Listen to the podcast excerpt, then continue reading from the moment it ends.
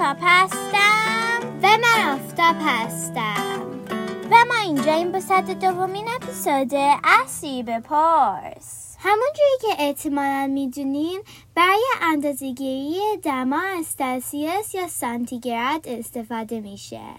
ما در آمریکا از فرنهایت استفاده می‌کنیم. این شد گفتیم از سیری بپرسیم در چه دمای عدد فرنهایت و سلسیوس مساوی میشن. Hey Siri, at what temperature is Celsius and Fahrenheit equal? Here's an answer from Diffin.com. The Fahrenheit scale coincides with the Celsius scale at minus 40 degrees Fahrenheit, which is the same temperature as minus 40 degrees Celsius. سی میگوید در دمای منهای چه درجه عدد سلسیوس و فرنهایت مساوی میشن.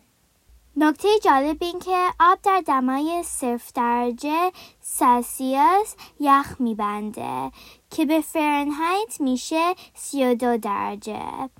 در دمای 100 درجه سلسیوس جوش میاد که میشه 212 درجه فرنهایت. حالا ممکنه بپرسید چرا آمریکا از فرنهایت به جای سلسیوس استفاده می‌کنه؟ ما و سی نتونستیم جواب منطقی برای این پیدا کنیم. فقط میشه گفت احتمالا چون از اول از فرنهایت استفاده می‌کردن راحت ترن تغییر ندن. تا اپسود بعدی خداحافظ Hey Siri, play some music.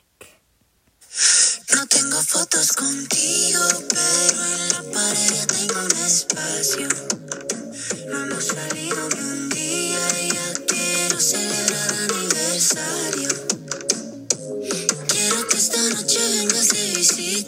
De fondo poner tu playlist favorita.